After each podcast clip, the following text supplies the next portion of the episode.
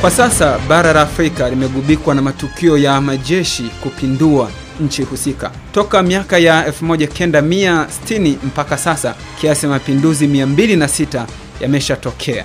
Nchini Malawi, tarehe 19 taarifa zikasambaa kuwa wanajeshi wamemshikilia rais wa nchi hiyo Ibrahim Boubacar Keita akiwa na waziri wake mkuu Bobu Sise kuwa wameshikiliwa na jeshi la nchi hiyo, hivyo akaamua kutangaza kujiuzulu.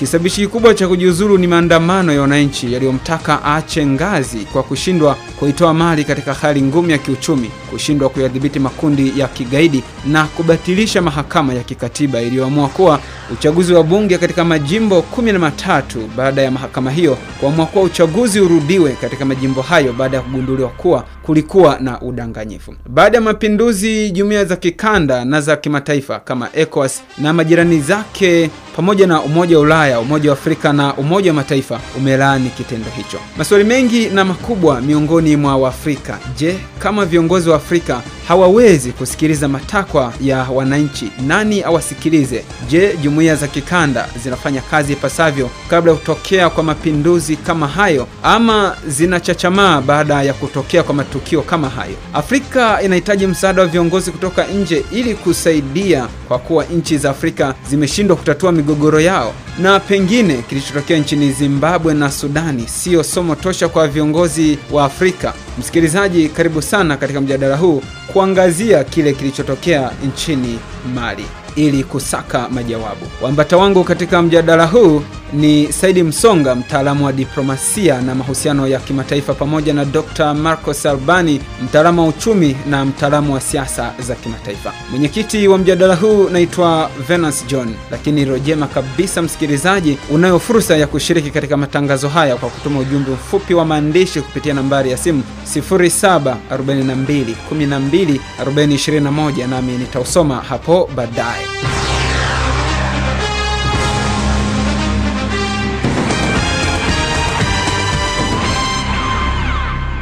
Washiriki wa mjadala huu ndugu Saidi Msonga na Dr. Marcos Alban, karibuni sana katika mjadala huu. Asante, nashukuru. Asante sana. Kwa, kwa, kwa kuanza kabisa kwa tathmini ya kawaida eh, nikianza na Dr. Marcos Albani, kilichotokea nchini Malawi ni matokeo ya wananchi kuandamana, ndicho kilichotokea hata nchini Zimbabwe na ndicho kilichotokea hata nchini Sudani. Wananchi waliandamana E, wakaonekana hawasaidiwi matatizo yao. Mwisho wa siku jeshi likaamua kuingilia kati. Kilichotokea nchini Malawi ni cha kukemewa na mataifa yote. Sioni haja ya kukikemea. Bahati mbaya, viongozi wengi wa Afrika wamesahau kwamba majeshi ya Afrika tuliyaunda kwa msingi wa kutetea uhuru, na baada ya ukoloni na kupatikana kwa uhuru mengi yalifundishwa kulinda uhuru wa wananchi, kulinda uhuru wa nchi na kuhakikisha wanajenga misingi ya kuto kuingiliwa kutoka nje. Sasa leo viongozi wengi wa Kiafrika wanaonekana kama ni wakandamizaji wapya, ni wakoloni wapya ya wananchi wao wenyewe, na kwa sababu hiyo utaona majeshi yameonekana kuchukua hatua mara kadhaa pale wanapoona wananchi wanaonelewa sana, wao wanaingilia kati ili kurejesha hali ya amani, utulivu na na haki kwa wananchi. Naam, nikija kwako Saidi Msonga, uh, Dr. Marcos Albani yeye anasema kwamba kilichotokea nchini Mali haoni haja ya kukemewa. Uh, wewe unakubaliana na Dr. Marcos? Kiukweli kilichotokea nchini Mali ni jambo ambalo pengine viongozi hasa ndio huwa wanalitengeneza. Kwa hiyo tunapofikiria kukemea jambo hilo, nadhani ni muhimu pia kufikiria uh, viongozi kuwajibika kuto kupelekea hayo yaliyotokea nchini Mali, kwa sababu ama pengine na mataifa mengine ya Afrika, kwa sababu kama ambavyo amezungumza dokta vizuri tu kwamba majeshi haya kwa kiasi kikubwa yalikuwa yana lengo la kuhakikisha kwamba nchi zinapata uhuru na mataifa yalivyopata uhuru. Uh, kilichokuja kuanza kuonekana ni kwamba viongozi ambao walipokea mamlaka za kiuongozi, viongozi wa Kiafrika kutoka kwa wakoloni uh, walianza na wenyewe kufanya mambo ambayo si matarajio ya raia wengi wa, wa, wa, wa mataifa yao ya Kiafrika. Na ndiyo hasa ikapelekea kwamba kuto kuwajibika kwa viongozi kwa, kwa mfano katika katika maeneo ya umasikini, kuondosha umasikini uh, miongoni mwa jamii zao kunapelekea watu wengi kujikuta kwenye hali ngumu ya kimaisha uh, huku wakiwashuhudia viongozi wao wakifanya matumizi makubwa ya pesa na kuzitabanya na kuwa na matumizi mabaya ya fedha za umma. Kwa matokeo yake, ule ugumu wa unasababisha watu mahala waamua kuingia barabarani na kulazimisha tawala zao zilizoko mamlakani ziweze kuondoka. Watu waliwachagua na kuwaamini kwamba wangekwenda kuyatekeleza katika nafasi zao kama viongozi, ndio ambayo mwisho wa siku sasa, kusipopatikana suluhisho, majeshi hulazimika kuingilia kati na kuweza kufanya kile kilichofanyika. Japo binafsi yangu uh, huwa sikubaliani sana na namna utaratibu huu unavyokuwa unafanyika lakini ni jambo ambalo nadhani kabla ya kuwalaumu wanajeshi kuchukua hatua kama hizo, ni vema kwanza viongozi wangeweza kuwajibika kuzuia kutokea kwa hali ambayo inaweza ikapelekea mapinduzi yakatokea. Uh, nam nikibakia kwako Saidi Msonga, kwa hili lililotokea, wananchi walikuwa wanalalamikia hali tete ya kiuchumi, lakini pia hali ya mapigano e, makundi ya kijihadi ambayo wanaishutumu serikali kwamba imeshindwa kuyadhibiti. Wanajeshi vile vile nao walikuwa wana malalamiko yao kwamba pengine walikuwa hawalipwi vizuri. Rais Ibrahim Babakar Keita aliisambaratisha ali, ali mahakama iliyokuwa imeamua kwamba uchaguzi uliofanyika mwezi Machi wa wabunge kwamba ulikuwa batili, lakini yeye akaisambaratisha ile mahakama uh, kwa hili lililotokea, nani alipaswa kuwasaidia wananchi kutatua matatizo yao? Nadhani ndio nukta ambayo nilikuwa na, na, na, naigusia hapo awali kuhusiana na uwajibikaji wa viongozi. Mara nyingi ndio huwa unapelekea hali ambayo tumeishuhudia nchini Mali, lakini kama pia katika utangulizi wako wa mwanzo ulitaja baadhi pia ya mataifa kama Zimbabwe, ambako nako pia kulitokea changamoto kama hizo ambazo talazimu pia jeshi kuingilia kati na kujaribu kuzidisha shinikizo kwa viongozi waliokuwa madarakani ili kuweza kutoa nafasi kwa nini. Lakini kwa kwa suala la Mali ni kweli eh, kwamba kuna sababu za msingi ambazo wananchi wa Mali zilipelekea wakaingia barabarani. Jambo la kwanza kabisa ni kwamba Mali ni miongoni mwa mataifa masikini sana duniani, na kwa ripoti ya Benki ya Dunia uh, inaonyesha kwamba asilimia arobaini ya raia wa Mali ambao wako takribani uh, milioni kumi na nane nukta tano wanaishi chini ya mstari wa ufukara, kwa maana kwamba ni maskini wa kutupa, na unaweza ukaona katika mazingira kama hayo, hali ya maisha inakuwa ni ngumu, watu hawawezi kupata huduma za msingi kama za afya, maji, miundombinu ni mibovu, na haya yote ilipaswa viongozi wawajibike kuhakikisha kwamba yanakuwa katika mazingira mazuri, kwa sababu ndio sababu ya wananchi kuwaamini na kuwachagua. Kwa unaweza ukaona katika mazingira kama hayo ni kwamba muda mrefu kumekuwa kuna hali ya ukosefu wa usalama, jambo ambalo ni wajibu wa viongozi wenyewe kuhakikisha kwamba walitakiwa wayatafutie ufumbuzi changamoto hizi ili kuepusha haya ambayo yaliwalazimu sasa wananchi kuona kwamba ni lazima tuwaondoe viongozi wetu kwa kuwa uh, wanaonekana hawawajibiki katika kuhakikisha kwamba wanatekeleza wajibu ambao walipaswa waufanye kama viongozi na matokeo yake wanaonekana wanafanya vitu vingine ikiwemo hayo uliyoyagusia ya, ku, ya, ya, ya kufanyika kwa uchaguzi, uchaguzi ambao uh, uli, ulionekana kwamba baadhi ya wananchi wametolea maoni kwamba haukuwa huru na wa haki, lakini mahakama hiyo unayohitaja kwamba ilisambaratishwa na Rais Keita ni kwamba ni mahakama ambayo ilikisaidia chama cha Keita baada ya uchaguzi huo wa Machi elfu mbili na ishirini kufanya maamuzi ya kufuta matokeo kwenye majimbo takribani kumi na tano nchini Mali na kwa kufanya hivyo ikapelekea chama tawala ambacho kinaongozwa na Rais Keita kuwa na wingi wa viti katika bunge la taifa la Mali, na hii ilifanyika makusudi kwa, kwa, kwa usimamizi wa serikali ili kukipa nguvu chama tawala kuweza kuwa na maamuzi ya kufanya lolote ndani ya bunge la Mali. Kwa haya ni mambo ambayo yaliwachukiza wananchi wa Mali wa kuliona taifa lao ni maskini, taifa lao linakabiliwa na changamoto za kiusalama, lakini bado uongozi badala uwajibike kwenye masuala ya msingi, uongozi nao umejikuta ukiendelea kufanya vitu ambavyo vitapelekea pengine uendelee kubakia zaidi madarakani kwa muda mrefu zaidi, kitu ambacho raia wengi hawakukikubali. Shukran sana kwa tathmini yako msikilizaji. Nikukumbushe kwamba unaweza kushiriki katika mjadala huu kwa kutuma ujumbe wako mfupi kupitia nambari ya simu 0742124021 nami hapo baadaye nitakuja kusoma. Mwenyeji ama mwenyekiti wa mjadala huu naitwa Venance John, niko na wachambuzi wangu Saidi Msonga, mtaalamu wa diplomasia ya kimataifa, na Dr. Marcos Albani, huyu ni mwanauchumi na mtaalamu wa siasa za kimataifa, tukijaribu kuangalia kilichotokea nchini Mali e, baada ya jeshi kuingilia kati na kumlazimu Rais Ibrahim Bobakar Keita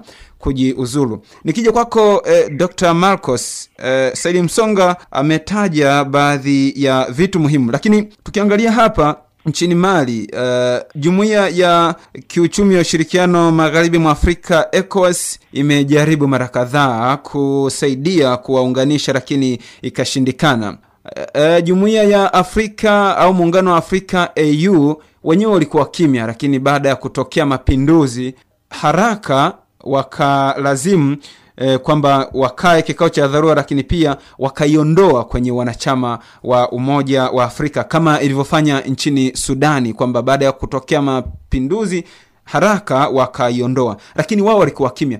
Shughuli ambayo ilitakiwa ifanywe na Umoja wa Afrika AU, unaona inafanywa vilivyo kutatua migogoro kwa nchi wanachama wake? AU imeshindwa tena, imeshindwa pakubwa, na sio tu AU peke yake, bali hata jumuiya za kikanda zinaonyesha kushindwa pakubwa. Ninaozungumzia ECOWAS, ninazungumzia SADC. Kilichokuwa kinatokea Malawi tunakiona, kilichotokea Zimbabwe tumekiona, kilichotokea Sudani Kaskazini kama ulivyosema tumekiona, kinachotokea leo uh, kwa miaka mingi sana kule Somalia tunakiona. Jumuiya hizi mara nyingi zimekuwa zikija too late, wazungu wanasema. Zimechelewa mno. Matatizo yanapoanza mpaka yanaibuka, yanajikita, yanaota ndevu mpaka yanaota na masharubu, jumuiya hizi zinaangalia tu, lakini mwisho wa siku kama tunavyosema, inapofika wanajeshi wanaingilia kati, ndiyo jumuiya hizi zinarudi kwenye akili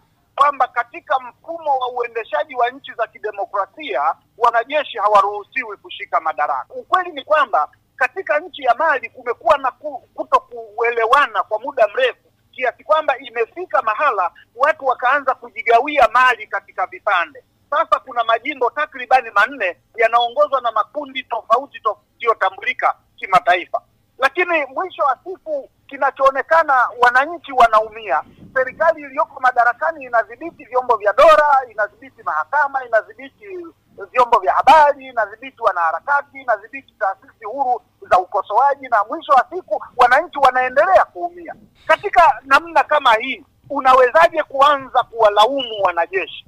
Unawezaje kuanza kuwanyooshea kidole watu waliohakikisha wanaweka rehani maisha yao ili wananchi wapate haki wanazozitaka? Nadhani katika mfumo kama huu tunagundua jambo moja muhimu, kwamba viongozi walioko wanalindana na wanafanya jambo au mambo yanayofanana, na kwa sababu hiyo hawako tayari kunyoosheana vidole kutoka nchi moja kwenda nyingine, jambo ambalo ni baya kabisa katika mustakabali wa kitaifa na haswa katika muundo wetu wa wa, wa kile tunachokitaka kama Afrika moja nchi moja. Saidi Msonga, uh, Dr. Marcos hapa anasema jumuiya za kikanda zimeshindwa, japo ECOWAS imejaribu mara kadhaa, kwa sababu nchini Gambia katika uchaguzi uliofanyika eh, Adama Barrow akashinda na Yahya Jammeh akang'ang'ania madaraka. ECOWAS iliingilia mpaka eh, aliyeshindwa akalazimika kuikimbia nchi na akamwacha aliyeshinda kuendelea. Lakini nchini Mali pia walikuwa wanajaribu kusawazisha huu mgogoro, japo wameshindwa. Lakini eh,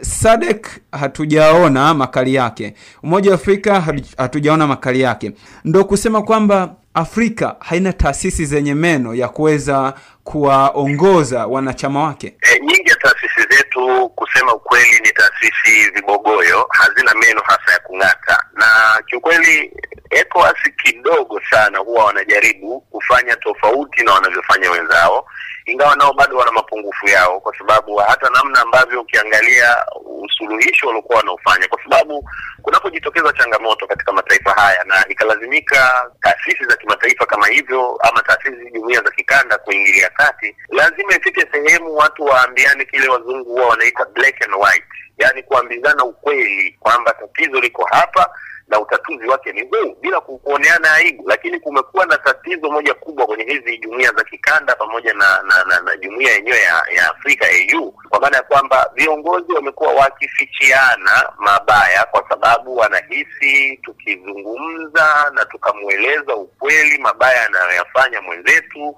basi na yeye atatueleza mabaya tunayofanya sisi, na hili ndo limekuwa likipelekea kwamba kuwepo na hali fulani ya kulindana, kuhifadhiana, kusitiriana, na matokeo yake ni kwamba wananchi wa kawaida ndio ambao huwa wanajikuta katikati ya changamoto kubwa zaidi. E, kwa mfano masuala haya ya mali, mgogoro wa mali sio kwamba umeanza leo. Tangu mwaka elfu mbili na kumi na mbili ndio waliibuka kwa mara ya kwanza waasi wa Tuareg uh, alipopinduliwa uh, mtangulizi wa rais wa sasa uh, bwana Keita ambaye wakati huo alikuwa ni Amadou Toumani Toure. Uh, Huyu aliongoza Mali kwa muda mrefu sana na uh, chini ya mm, mazingira ambayo yalikuwa ni ya kuto kuzingatia sheria, kuto kujali katiba, haki za binadamu, kutokuwa na utawala bora na wakati huo huo hakuna lolote la maana ambalo limekuwa likifanyika ambalo linge- lingeonyesha kubadilisha hali ya mambo kwa wananchi. Kwa hiyo ndio maana ikapelekea ah, hawa waasi wa Tuareg wakawa wameibuka na Toure alipinduliwa na, na, na jeshi la Mali eh, tena kutoka katika kambi hiyo hiyo waliotoka wanajeshi hawa waliofanya mapinduzi ama shinikizo hili la mapinduzi safari hii kambi ya kati ndio wakaenda kufanya kulazimisha rais aweze kung'oka madarakani. Kwa hivyo japo japo iliingia katika kipindi cha mpito kwa muda fulani, lakini mwaka uliofuata elfu mbili na kumi na tatu wakaenda kwenye uchaguzi ambao ndo kwa mara ya kwanza sasa uh, Ibrahim Bubakar Keita akawa ameingia madarakani, na mi naweza nikasema wazi kabisa Keita ni kwamba si kwamba alikuwa haifahamu hali ya Mali eh, kwa sababu yeye ni, ni mwanasiasa ambaye amekuwepo katika siasa za Mali kwa muda sasa, kwa sababu ameanza kuhudumu kama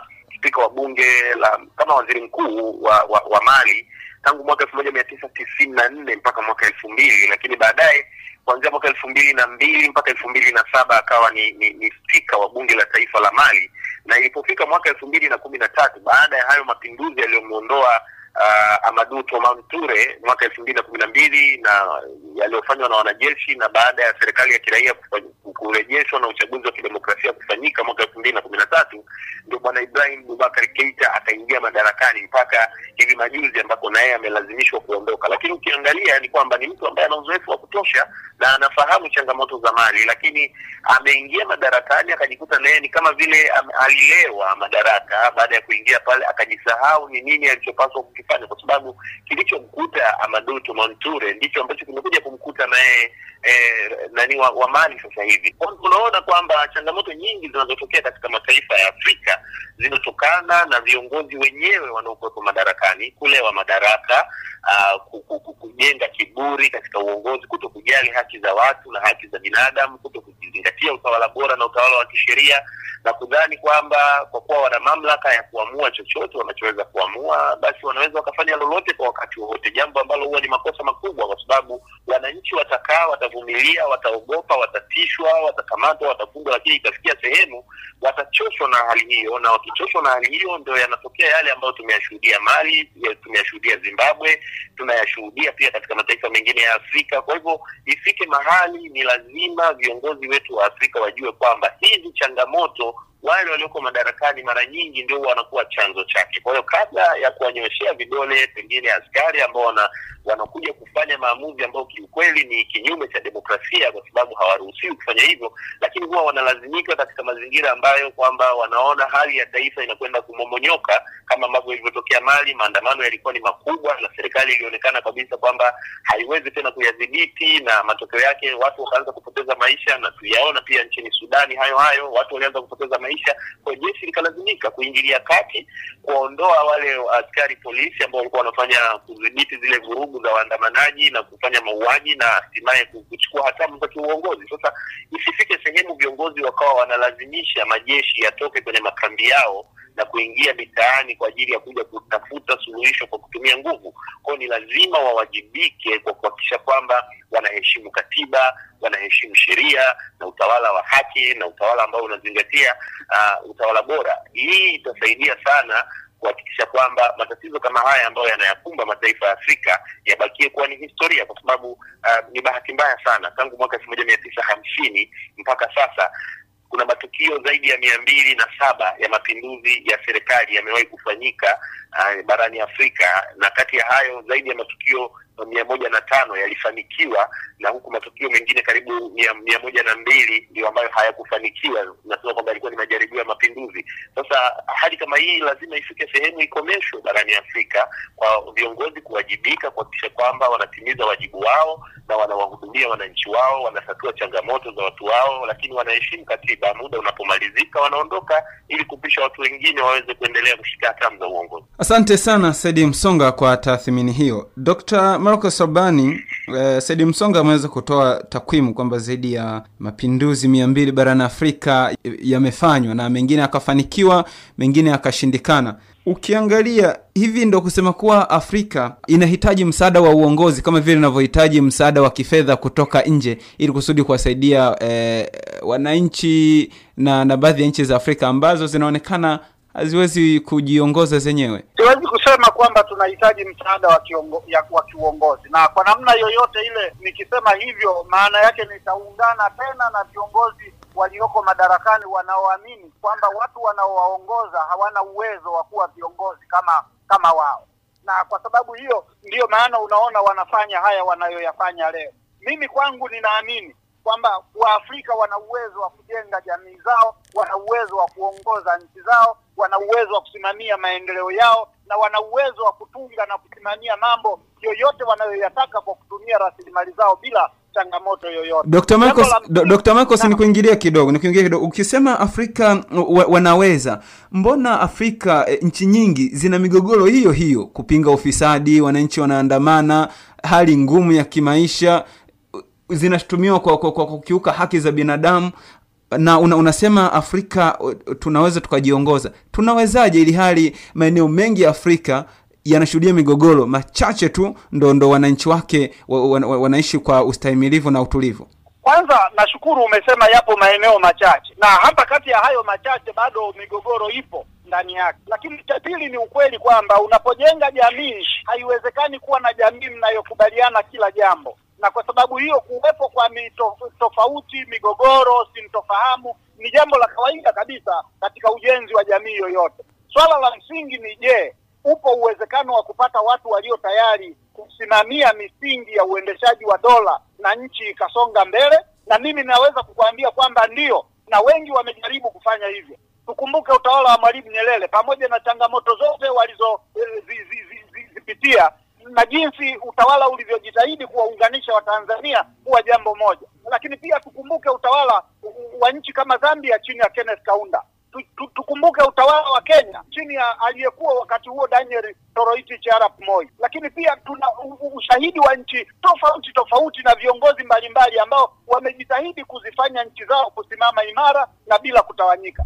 Moja ya jambo la msingi kabisa linaloonekana kuwa ni changamoto kubwa kwa viongozi wa Afrika ni kulewa madaraka. Wanasahau misingi ya kile kilichowaingiza madarakani, wanasahau ukuu wa wananchi wanaowaongoza, wanasahau umoja wa kitaifa unaohitajika na kusahau mambo mengine ya msingi, na kwa sababu hiyo wanafika mahala wanaamini kwamba wao ndio watu pekee wenye uwezo wa kutenda mambo, na kwa sababu hiyo hakuna mtu mwingine mwenye uwezo na nafasi ya kufanya jambo lolote. Lakini jambo la pili linaloonekana kuwalewesha sana wa, viongozi wetu ni kushika na na kusimamia rasilimali. Wengi wanapoingia madarakani wamekuwa na changamoto kubwa, kwanza za kurekebisha uchumi wao binafsi, na kwa sababu hiyo wanaingia kwenye ufisadi, wizi na ubadhirifu wa mali za umma, na ndiyo maana hawapendi kuondolewa madarakani kipindi chao kinapofika. Lakini jambo la tatu na la msingi ni udhaifu wa taasisi tulizonazo haswa za ndani ya nchi ambazo hazina uelekeo, hazina misingi ya kutosheleza kusimamia uwajibikaji ndani ya nchi, na kwa sababu hiyo unakuta kiongozi anayeingia madarakani anajiamlia jambo lolote, anawaburuza wananchi wake, anawaburuza wanajeshi, anaburuza taasisi, anaburuza karibu kila mtu, kwa maana anafanya maamuzi peke yake, anaamua anachokitaka, anasema yeye anavyoamka, anafanya maamuzi yoyote, na sisi tunaona sawa tu. Mwisho wa siku ndio haya yanatukumba tunayoyaona, lakini si kwamba hakuna watu wenye uwezo wa kusimamia, kutoa changamoto, kusimamia maadili na kuhakikisha nchi inasonga mbele. Asante sana Dr. Marcos. Uh, Saidi Msonga, umesikia kwamba pengine hata taasisi za ndani ya nchi zinachangia nchi ku, ku, ku, kuingia katika hayo kwamba viongozi wanajikuta wanaweza kuamua kila kitu mpaka wana, wana, wana, wanazidisha na wananchi wanaona kwamba viongozi wetu wana, wana, wanavuka mipaka uh, kazi ya jeshi ni kulinda wananchi kulinda mipaka ya nchi na kulinda katiba kwa, kwa, kwa, kwa hili lililotokea nchini mali nani anapaswa kuwajibishwa hasa Uh, uongozi wa wa wa Keita unapaswa kuwajibishwa. Hilo liko wazi, kwa sababu wao ndio hasa waliopewa dhamana na, na, na raia wa Mali tangu mwaka elfu mbili na kumi na tatu lakini pia hata mwaka elfu mbili na kumi na nane eh, kulifanyika uchaguzi wakachukua wa, waka, waka tena dhamana, japo kulikuwa kuna malalamiko kwamba uh, uchaguzi haukuwa huru na wa haki, lakini kwa kuwa ndio walikuwepo madarakani kwa miaka hii saba ambayo tunaizungumza, ni wao ndio waliokuwa na dhamana ya kuwajibika kuhakikisha kwamba wanabadilisha hali ya mambo nchini nchini Mali. Ni lazima walipaswa wawe na mipango mkakati yenye kueleweka kutatua changamoto za raia wa Mali, ikiwemo suala la umasikini, kitu ambacho hawakukifanyia kazi kabisa. Uh, ni lazima walipaswa wawe na mipango mkakati yenye kueleweka kwa raia wa Mali kuhakikisha kwamba wanabadilisha hali mbaya ya uchumi ambayo ilikuwa imelikabili taifa la Mali kiasi kwamba uchumi wake uh, ukaporomoka pakubwa. Uh, hawakuonekana hawa wakifanyia kazi eneo hilo. Wanafahamu, wanaingia madarakani, wanafahamu kwamba taifa la Mali tayari lina mizozo na lina watu ambao wameshika silaha, makundi ya kijihadi, makundi ya kikabila ambayo yalikuwa yanapigania upande wa kaskazini wa Mali. Kwa hiyo suala la ukosefu wa usalama pia ilikuwa ni changamoto ya msingi ambayo wao walitakiwa waifanyie kazi katika muda wao wa, wa, wa, wa, wa, wa kuwepo madarakani. Lakini yote haya ukiangalia, hakuna ambacho walikifanyia kazi vilivyo kikawaridhisha raia wa Mali, wakaona kwamba tulichagua uongozi na uongozi ule unawajibika kwa sababu kama alivyosema Dr. Marcos, wananchi ndio wakuu wa nchi. Wananchi wanaokuchagua kuwa wana wenye nafasi ya muhimu zaidi ya kusikilizwa, kwa sababu wao ndio wanaowapa dhamana viongozi. Sasa viongozi wakishapata dhamana za kushikilia hatamu za mamlaka, ni lazima wakumbuke siku zote za kuwepo katika mamlaka hayo kwamba kuna wale ambao ndio wenye ukuu waliowasaidia kuwapa hayo mamlaka. Kwa lazima wasikilize sauti kutoka kwa wananchi, lazima wajibidishe kutatua changamoto zilizopo zilizoko kwa wananchi. Kwa kama hayo hayafanyiki, watabeba lawama ya kile ambacho kitakwenda kutokea. Wananchi ni watu makini, wanatizama, wanafuatilia mambo pamoja na ujinga walionao, lakini wana umakini katika kuyafuatilia mambo na kuyachanganua. Kwa hiki kitu ni muhimu, viongozi wengi wa Afrika waka, wanacho makini ili kuepusha mataifa ya Afrika, kwa sababu ni aibu sasa eh, miaka zaidi ya hamsini sitini ya kujitawala kwa mataifa ya Afrika bado tukawa tuna changamoto ambazo zinatukabili kama kama viongozi wa, wa, wa, wa, wa bara la Afrika, kitu ambacho hakipaswi kuwa hivyo.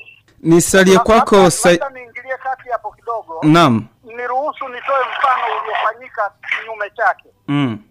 Nchini Kenya kumekuwa na malalamiko katika uchaguzi mara kadhaa kabla ya mwaka elfu mbili na saba Ndiyo. na, na mtakumbuka wakati ule kilichotokea, ikafika mahala wananchi wakafarakana kimakabila, ki, ki wakafarakana kivyama, wakafarakana kisiasa, mauaji yakatokea. Inasadikika zaidi ya watu elfu mbili wakauawa, zaidi ya watu milioni mbili wakakimbia makazi yao, na wengine mpaka leo wameshindwa kurudi maeneo walikokuwa wanaishi. Majumba, mashamba mali magari yakaumia yakateketezwa, mengine yakaporwa na, na, na wananchi. Kwa kifupi, Kenya ilifika katika hatua ambayo tunasema jamii ilikuwa inakaribia kuparaganyika kabisa, mahali ambapo wanamshukuru aliyekuwa rais wa Tanzania marehemu uh, Benjamin William Mkapa aliyeenda kuwafanyia upatanisho, wakafikia mahali pa kuelewana. Lakini hebu tutafakari hatua hiyo, ndiyo tunayotaka nchi zetu zifikie kwamba wanajeshi wakae pembeni, waone mpaka raia wanakatana mapanga, wanachomeana nyumba, wanauana, wanatesana, wao wamekaa pembeni, kama ambavyo Wakenya jeshi lao liliamua kuvumilia kukaa pembeni. Ndivyo tunavyotaka kwenda. Je, ni gharama kiasi gani kwa wanajeshi kama walivyofanya nchini Mali ambako bila uh, kutumia silaha, bila kuua watu, bila kumwaga damu, bila matumizi ya nguvu, bila kuchomwa kwa nyumba wala uharibifu wa mali, wameamua kuiondoa serikali madarakani? Au tusubiri wafanye kama walivyofanya Kenya? I, i, tunataka gharama ipi sasa? Au jeshi lifike mahala lione kabla ya watu kuuana lifanye mabadiliko? Mimi kwangu bado msimamo wangu unabaki pale pale. Ni afadhali jeshi na vyombo vingine vya dola vikaamua kufanya mabadiliko, na kama ambavyo Mali wamekuwa wakionyesha, hii ni mara ya pili sasa. Mara ya kwanza walipoiondoa walipoiondoa serikali madarakani, walitoa kipindi kifupi cha mpito, na kweli wakaelekea wakatekeleza ahadi yao, wakafanya uchaguzi wa kidemokrasia, wakaingia viongozi viongozi ambao mwisho wa siku tena wanawageuka wananchi, wanafanya mambo yale yale yaliyokuwa katika serikali zilizopita, wanaikandamiza jamii na mwisho wa siku wanang'ang'ania madarakani. Sisi tunataka lipi litokee katika haya? Kwangu mimi ninaona, na kama ambavyo wameahidi hivi kwamba wataunda serikali ya mpito ya kiraia, na kwa muda mfupi watakayoipa iandae mazingira ya watu kufanya uchaguzi wa kidemokrasia. Sioni tatizo hata kidogo. Aha, sawa. Dr. Marcos, una, unavyosema wewe unaunga mkono kilichofanywa na jeshi kwa nini taasisi za kimataifa kama Umoja wa Mataifa ambao ni wasimamizi wa nchi wanachama wote wa mataifa yote ulimwenguni, lakini pia na na, na, na, na, na, na Umoja wa Afrika na jumuiya ya kikanda ya ECOWAS wamekemea na kulaani kitendo hicho kama ni kizuri? Kwa nini wamekikemea? Kwa upande mmoja, kukemea ni jambo jema, haswa kwao, kwa sababu wana taratibu na misingi inayoongoza taasisi zao, na na tusifanye uh, ruksa ya moja kwa moja basi majeshi yakaruhusiwa kila yanapojisikia kuchukua dola. Lakini kwa upande wa pili, na hasa nikizungumza kama mwanajamii ninayeshuhudia changamoto zinazowakuta Waafrika wenzangu, na labda niwakumbushe kwamba nimekuwa nikizunguka katika nchi nane zenye migogoro Afrika, nikijitahidi kufanya tafiti, kufunza watu namna ya kuendesha serikali na mambo mengine. Unaona umuhimu unaohitaji wakati fulani wanajeshi kuingilia kati katika mfumo wa uongozaji. Kwa nini tufike mahali tusubiri mpaka changamoto hizo ziive, watu waumie, watu wateseke, watu wafariki, mali zichomwe, jamii iparaganyike? Kama wanajeshi wanaweza kuingilia kati kwa muda mfupi, wakarekebisha mambo, wakarudisha nchi kwenye msingi wa demokrasia, tukafanya chaguzi zinazokubalika, tukaheshimu viongozi wetu na viongozi wakaheshimu wananchi wao. Sawa sawa. Mm, tathmini ya Dr. Marcos Rubani. Msikilizaji wa Radio bado uko nami katika mjadala ambapo hii leo tunaangazia nchini Mali kilichotokea siku ya Jumanne baada ya jeshi kumpindua Rais Ibrahim Boubacar Keita na nikwambie unaweza kutuma ujumbe wako wa maandishi kupitia nambari ya simu 0742124021 hapo baadaye nitakuja kusoma ujumbe wako. Hapa studio niko naye saidi msonga mtaalamu wa diplomasia ya kimataifa na mwanauchumi na mtaalamu wa siasa za kimataifa dr marcos albani ambao hawa ndio waambata wangu. Tunajaribu kuliangalia hili. Nije kwako saidi msonga kwa nini jumuiya za kimataifa zinalaani e, matukio ya wanajeshi ku, ku, ku, kuwasaidia wananchi ili hali wananchi ndio wenye nchi? Na ukiangalia E, katika maeneo mengi kama zimbabwe kilichotokea zimbabwe wa, wa, wanajeshi walipindua lakini hawakung'ang'ania madaraka. Sudani vile vile walipindua lakini wakaingia kwenye makubaliano ikaundwa e, kamati ambayo itaongoza kwa muda. E, nchini mali mara ya kwanza wanajeshi walipindua lakini wakawakabidhi wananchi kwa muda mfupi na na sasa e, jeshi limeahidi kwamba litawakabidhi uongozi wananchi ndani ya muda mfupi. Kama hizi jumuiya zinakuwa zinakemea wanajeshi kufanya hivyo na wananchi hawana watu wa kuwasikiliza ndani ya nchi na nje ya nchi nani awasikilize wananchi? Tunarudi pale kwamba viongozi ndio wanaopaswa kwa kuwa wanabeba dhamana kutoka kwa wananchi ndio wanaopaswa wawasikilize wananchi wao. Na na, na, na hili imekuwa ni changamoto kwa viongozi wengi hasa barani afrika. Jumuiya hizi zinapokemea matukio kama haya ni, ni wajibu wao kufanya hivyo kwa sababu uh, mataifa haya yameshaingia katika misingi ya tawala za kidemokrasia tawala ambazo nguvu yake inatokana na wananchi na kwa msingi huo ni wajibu wa hizi taasisi kuhakikisha kwamba nguvu za wananchi katika maamuzi ya utawala zinabakia na zinaheshimiwa na wala hazichezewi na mtu yoyote za msingi. Kama tulivyoangalia e, kesi mbalimbali mbali, ama e, marejeo mbalimbali maeneo mengi ya afrika yamekumbana na changamoto kama hii. Hivi ndo kusema kwamba viongozi wa afrika hawawezi kujifunza yale yanayotokea e, kwa majirani zao. Dr marcos. Mimi nadhani wanajifunza na wanajifunza sana tu isipokuwa wanajifunza kinyume chake utaona aina ya tawala zetu ndani ya afrika zinafanana sana na hata sababu zinazopelekea kuondolewa kwake zinafanana sana yaani ukianzia misri kilichotokea sudani kinachotokea eh, somalia kilichotokea hata uganda kilichotokea Kongo, unapokuja kwenye nchi karibu zote za Afrika na Afrika Mashariki ikiwemo. Sababu ni zile zile. La kwanza ni viongozi kulewa madaraka, la pili ni ukandamizaji na utengano katika jamii, yaani watu wanagawanywa au kikabila au kisiasa au kimapato au kinamna yoyote ile, kiasi kwamba kunakuwa na kakundi kanakofaidi nchi na kunakuwa na kakundi au kundi kubwa linalokandamizwa na nchi. Lakini pia kunakuja swala la kiburi na, na, na, na uonevu. Yaani viongozi wa Afrika sijui wame wanajifunza wapi.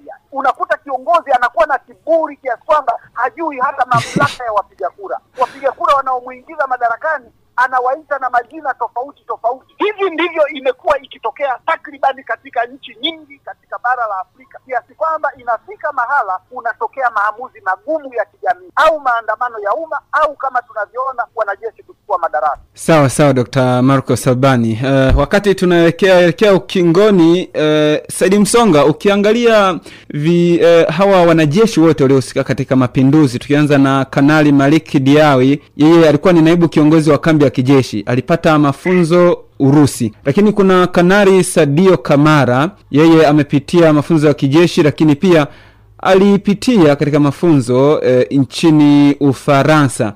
Kanari watatu aliyehusika ni Jenerali Chek Fanta Madi Dembele. Huyu alipitia mafunzo katika nchi ya Ufaransa, lakini pia akapitia mafunzo nchini Ujerumani. Viongozi wote wa kijeshi ambao wamehusika katika mapinduzi hayo wanaonekana kwamba wana mzizi ama wamepitia mafunzo nje ya nchi ndo kusema kwamba eh, wanajeshi tulionao ndani ya Afrika ambao wanapata mafunzo nje ya nchi wanapandikizwa viashiria vya uasi wa nchi zao. Kabla ya kufikiria hivyo, ni ni lazima tukubaliane kwamba haya majeshi si jambo la ajabu kwa majeshi kwenda kupata mafunzo katika mataifa ya kigeni, hasa mataifa ambayo yana maendeleo makubwa uh, katika maeneo ya ulinzi na usalama, kwa sababu kuna vitu kulingana na hali halisi ya kiuchumi ya mataifa yetu ya Afrika ni lazima tukajifunze kwa wale ambao tayari wameshatangulia uh, katika masuala kama hayo ya kiusalama. Ndio maana umekuwa ukiona kwamba hata kama sio kwa wanajeshi kwenda kujifunza katika mataifa hayo, lakini pia hata yapo mataifa yamekuwa yakiendesha operesheni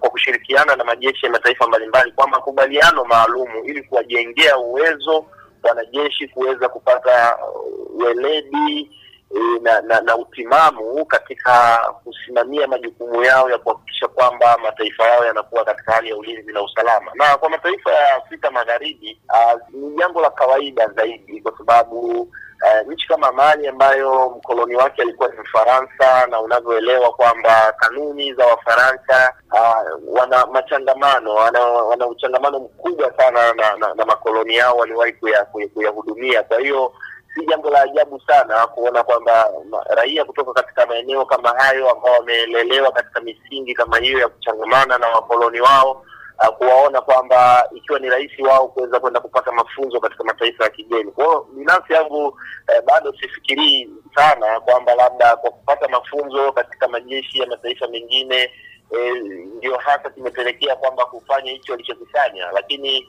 Eh, hayo mafunzo waliyopata yalikuwa ni mafunzo ya, ya ya jambo gani? Yalikuwa ni mafunzo katika masuala yao ya medani za kiusalama, ama yalikuwa ni mafunzo ya kuja kufanya mapinduzi? Siamini kama hivyo, kwa sababu hili la mapinduzi kiukweli, eh, ni jambo ambalo lilikuwa linaweza kuepukika kwa asilimia zaidi ya mia moja, kwa sababu kama tu viongozi wangeweza kutimiza wajibu wao, kwa sababu kwa miaka yote ambayo bwana Keita alikuwepo madarakani ama pengine taifa la Mali limekuwepo, eh, ina maana kama viongozi wangetimiza wajibu wao kwa sababu sio wanajeshi waliosababisha hali ya umasikini nchini nchini Mali, sio wanajeshi hao waliojifunza Ufaransa, uh, Ujerumani pamoja na Urusi waliosababisha uh, hali mbaya ya kiuchumi, sio wanajeshi hao waliojifunza huko katika mataifa hayo. Waliosababisha kwamba kutamalaki kwa vitendo vya rushwa na ufisadi katika serikali ya Mali, na na, na, na, na sio wanajeshi hao ambao ndio waliingilia na kuvuruga uchaguzi uliofanyika uh, mwezi Machi, uchaguzi wa wa wa, wa, wa, wa, wa bunge na madiwani ambao pia ulipelekea kiongozi wa upinzani akakamatwa na kutekwa na watu wasiojulikana ambaye hajapatikana mpaka hivi tunavyozungumza, uh, jambo ambalo liliamsha hasira miongoni mwa raia wa Mali. Haya yote hayakufanywa na wanajeshi hao, japo walikwenda kujifunza katika mataifa hayo ya kigeni. Kwa hiyo litakuwa ni jambo ambalo si sahihi zaidi leo hii kwenda kuangalia CV zao na kusema kwamba uh, kwa kuwa ma, Maliki Diao labda Sadio Kamara na wenzake waliwahi kupata mafunzo kwenye mataifa ya kigeni, kwa hiyo ndio walikwenda kujifunza kuja kuyafanya haya, lakini ukiangalia kuna matatizo ya msingi ambayo ndio raia walikuwa wakiandamana kabla ya wanajeshi kuchukua hatua walioichukua yalikuwepo na yanafahamika na yako wazi hata kitakwimu nchini Mali kwamba kulikuwa kuna changamoto za ukosefu usalama, na sio jambo ambalo wao walilisababisha. Kulikuwa kuna changamoto la kuporomoka kwa uchumi, sio wao waliosababisha, japo walikwenda kusoma huko nje. Kwa hiyo tunarudi katika nukta ile kwamba ni lazima viongozi wahakikisha wanatimiza wajibu wao ili kuepusha haya ambayo yanakuja kuwalazimisha wanajeshi kutoka katika makambi yao na kuingia ku, ku, ku, kuingilia hatamu za uongozi. Ni kwamba ni mambo ambayo yanaepukika kama watu watatimiza wajibu wao kwa wakati. Kwa hiyo lawama bado zinarudi kwa viongozi kwamba ndio hasa wanaopaswa kuwajibika, na hata katika lile swali ambalo uliniuliza na na, na, na, na dokta akalifafanua vizuri, ni kwamba bado tunabakia katika hatua ile ile kwamba nani wa kuwasemea wananchi ni viongozi, kwa sababu hao viongozi wenyewe wanatokana na wananchi. Wananchi wanakaa wanaona kwamba kuna changamoto miongoni mwetu, lakini tunateua wachache miongoni mwetu ama tunawachagua ili wakazisimamie kuzitafutia ufumbuzi hizi changamoto. Tatizo ambalo limekuwa likitokea na tumekuwa tukilisema sisi kama wachambuzi wa masuala haya ya ya, ya, ya siasa, diplomasia pamoja na mahusiano ya kimataifa kwenye mataifa mbalimbali ni kwamba viongozi wengi, japo anapotumwa na wananchi na kupewa dhamana za uongozi, akisha kamata tu yale madaraka, huwa anasahau kwamba ni nini kimemfa, kimemfanya yeye apate hiyo dhamana aliyonayo, na matokeo yake sasa anaanza kufanya mambo kulingana na utashi wake binafsi, kulingana na maslahi yake binafsi, kulingana na maslahi ya waliomzunguka karibu yake.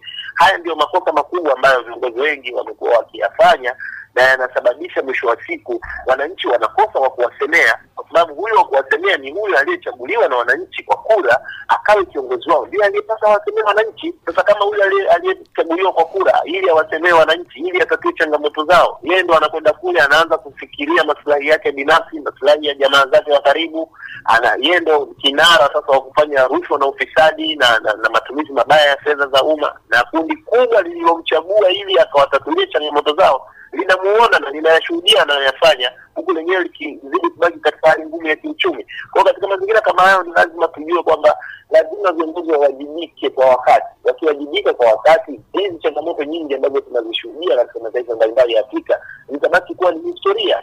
Afrika, mtu akishaingia madarakani, basi anakuwa ni alfa na omega inakuwa ni kama vile mvinyo fulani hivi, akishaanza kuutumia basi hataki tena kuuacha, na haya ndio yamekuwa yakiiletea changamoto kubwa sana Afrika yetu, kiasi kwamba inatufanya mpaka sasa tunatumia muda huu kuweza kujadiliana na kuelezana haya, lakini kama watu wamekuwa wanatimiza wajibu wao, wanaheshimu katiba, wanaheshimu sheria, sidhani kama haya ambayo tunayashuhudia na kuyazungumza leo yangekuwa yanatokea. Asante sana Saidi Msonga. Uh, Dr. Marcos, pengine kwa kumalizia malizia tumeangalia kwamba taasisi nyingi za kikanda na za kimataifa pengine zilionyesha madhaifu yake kwa kutoingilia hali ya ndani ya Malawi, lakini nchi nyingi za Afrika zimekuwa zikilalamika kwamba eh, hizi taasisi zinapokuwa zinaingilia hali za ndani za, za nchi ni kuingilia masuala ya ndani ya nchi ili hali eh, mikataba mbalimbali ya kimataifa inaruhusu nchi kuwa na mamlaka yake kamilifu.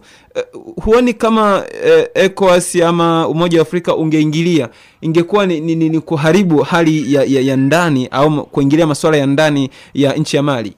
Kwanza sio kweli, kwa sababu nchi nyingi Afrika zimeingia kwenye jumuiya hizi zikifahamu wajibu na haki wa nchi yao katika jumuiya zenyewe. Moja ya wajibu wake ni kuheshimu utawala wa kisheria na kidemokrasia, na ipo kwenye maandishi. Sasa unapokiuka, lazima uwe tayari kukubali matokeo yanayotokana na kukiuka kwake, na ndiyo maana jumuiya ya Afrika Mashariki ina nguvu za kukata mawasiliano na nchi inayokiuka utaratibu, za kuzuia mambo mbalimbali ikiwemo usafiri wa anga na nchi kavu, ili kuiadhibu nchi nchi nchi iliyokiuka utaratibu. Sasa kama hivyo ndivyo, lazima ujue kwamba kuna haki na wajibu ambao jumuiya hizi za kimataifa zinapaswa kuusimamia. Changamoto kubwa iliyopo ni kwamba wanasinzia sana, wanakuja wakati tayari mambo yameshaharibika. Wangekuwa wanachukua hatua hizi mapema, kwa mfano wakati wa maandalizi ya uchaguzi, wakaangalia na kufuatilia mfumo wa uandalizi wa uchaguzi, hatua zinazopitiwa, changamoto zinazojitokeza, na kuishinikiza serikali husika kutekeleza